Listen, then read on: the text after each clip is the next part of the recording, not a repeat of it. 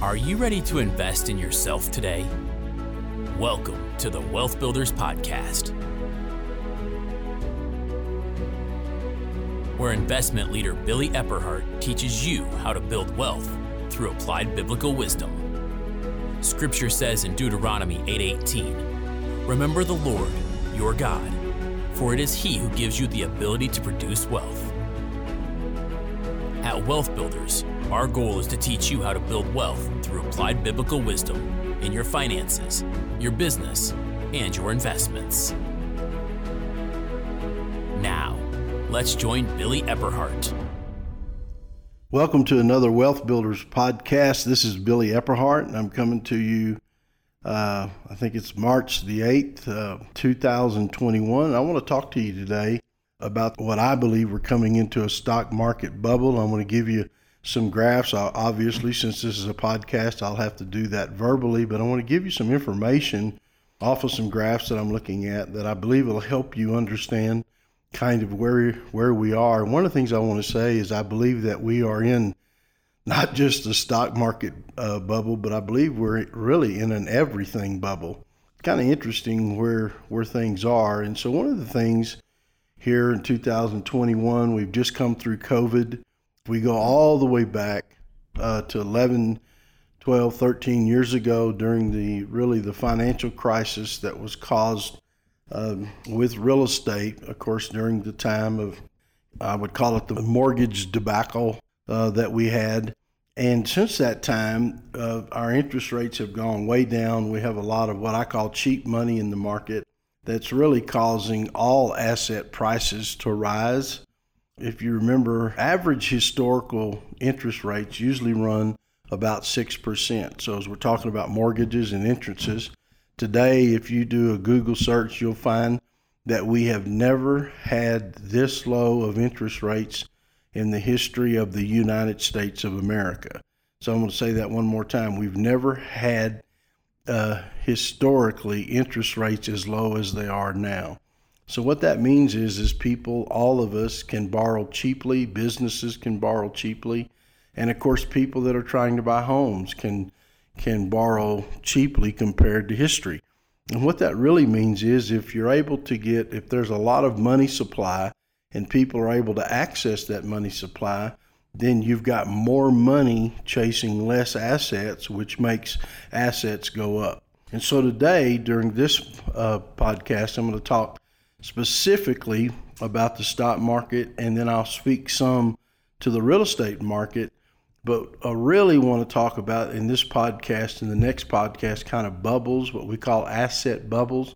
The reason the term bubble is used is because, you know, what's actually happening is you get close, you, you use the term bubble because something is about to burst. And that means, in the context that we're talking about, that assets could go down dramatically in value. So that's what we mean. And so remember to go to wealthbuilders.org and that's our website that you can go get a ton of free information. We have a lot of blogs and vlogs on there that uh, you can find. I don't know how many articles are on there now, but there's over a thousand blogs that you can access from on all kinds of information. It's all free. Everything is free on there. We also have a debt reduction. We call it the debt snowball calculator that's on there that you can use. And then in addition to that, we also have a real estate calculator that shows you whether or not if you're interested in buying a piece of real estate, uh, what we would call rental real estate, and what kind of total return would you get on that particular property. And uh, it allows you to put in different variables. So remember, just go to wealthbuilders.org and you'll be able to find that. So let's get started here today talking about the stock market and the bubble, uh, for example, that I believe that we're in. And so one of the first things I'll share with you is that when you look at how to value something, just value anything, there's certain metrics or measuring tools that we use to help us to know if something's overvalued or not. And so, for example, if you go back in history, gold, for example, is, a, is an interesting metric that you can use, let's say, to look at the value of houses. And if you look at history, going all the way back, if you go way back, and, since here in the United States, and I fully realize we have people all over the world listening to this podcast. But if you if you just look at the United States and you look at a what we would call a normal three bedroom, two bath home in the USA, that if you go back historically, back into the 1800s and bring it all the way forward to today, going back, you could uh, that 200 ounces of gold.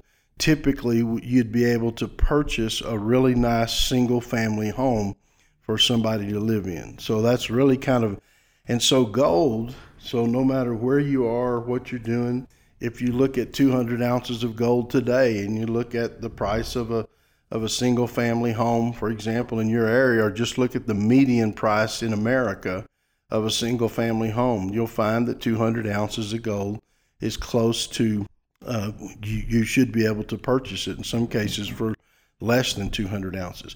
And it's just simply a metric. That's the only reason we're using that. We're not talking about gold as an investment, and I will talk about that not in this podcast, but in other podcasts. But when we look at the stock market and we look at the metrics, there's one metric that we use. It's called price to earnings ratio. And the price to earnings ratio, let's say for example of the S&P 500, uh, the Standards and Poor 500 is actually an index of the of the 500 largest stocks in uh, in the current stock market today, right?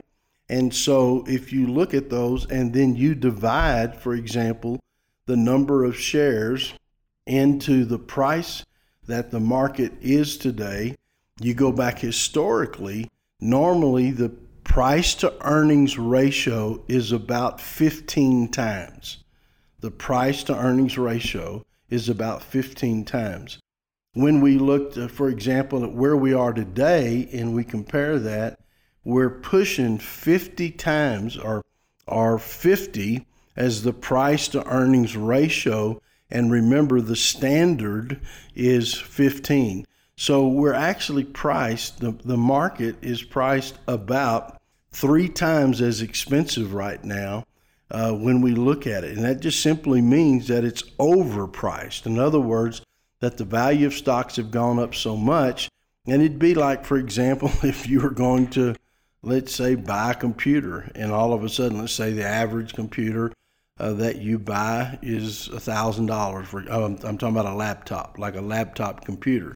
Let's say it's a thousand dollars for one that you could use and want. I know that's quite expensive because some of you listen and say man i just bought one for 300 but but let's just say it's a thousand so we can keep the math easy.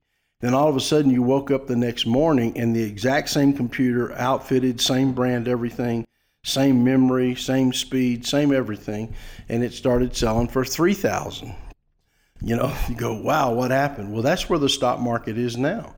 Where the stock market is currently, as I'm recording this in March of 2021, the stock market is three times as expensive today. And I have another ratio that'll even, that to me is even much scarier than the one I'm giving you now.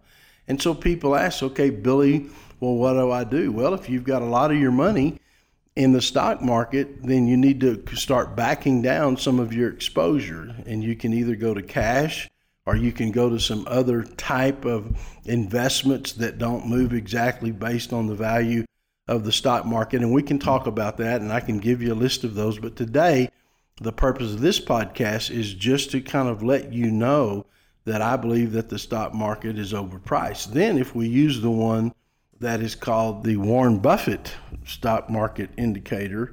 If we use that one, then what you'll find is his is what we call Warren Buffett takes the entire market, all stocks in the U.S. That's all of them, big, little, whatever. It's what we call the total U.S. stock mar- uh, market valuation.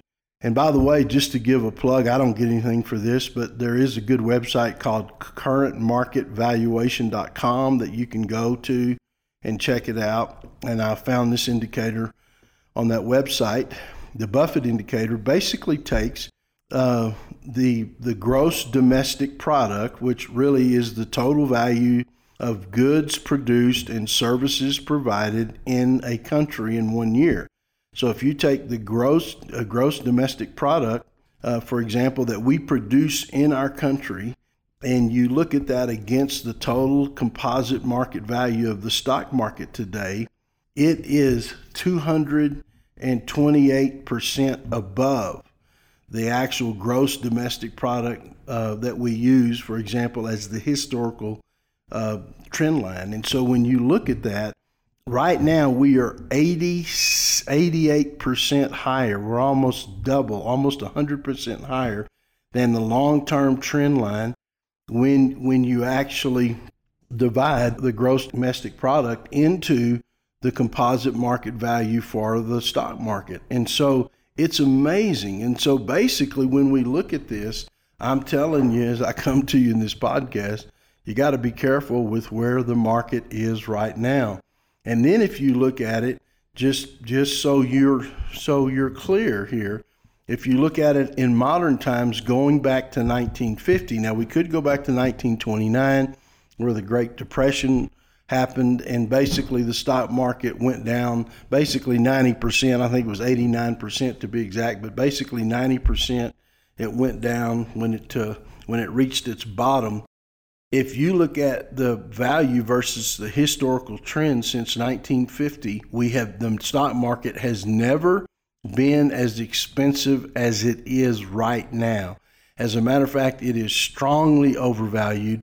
If you use the indicators fairly valued, overvalued, or strongly overvalued today, today, and you use the Buffett indicator, and you use that, we are the most overvalued since 1950 that we have ever been. So in the in these last 71 years, the stock market, as I'm recording this, is the most overvalued that it's been in 71 years.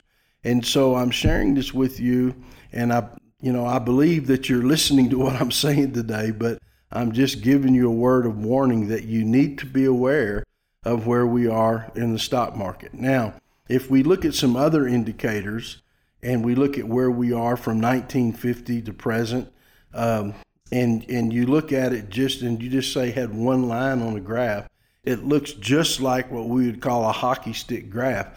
That's how fast that the stock market has gone up, really since 2010. So we came out of um, the what is called the Great Recession 2008. Really, it started in 07, 08, 2009, 2010. And if you use 2010, it's kind of where the stock market at the end of 2009, where it kind of bottomed from the Great Recession. And then you see it coming back up.